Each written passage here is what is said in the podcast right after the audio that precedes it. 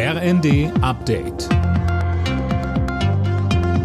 Stündlich neu. Auf den Punkt informiert.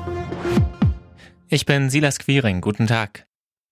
SPD-Chef Klingbeil hat sich nochmal für eine Übergewinnsteuer stark gemacht. Wie er den Funke-Zeitungen sagte, könnte man Zufallsgewinne von großen Unternehmen an Menschen mit 1500, 2000 oder 3000 Euro Einkommen umverteilen.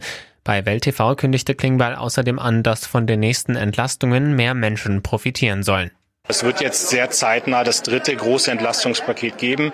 Zielgerichtete Entlastung. Wir fokussieren uns auf die Menschen, die hart arbeiten, die wenig Einkommen haben, die geringes Einkommen haben. Wir gucken auf die Rentnerinnen und Rentner, auf die Studierenden. Für die wird es jetzt schnelle Hilfen geben.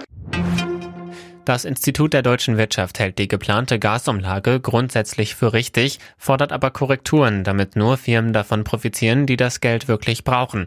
Der Netzbetreiber THE bezweifelt allerdings, dass so eine Korrektur rechtzeitig vor dem Start der Umlage fertig wird.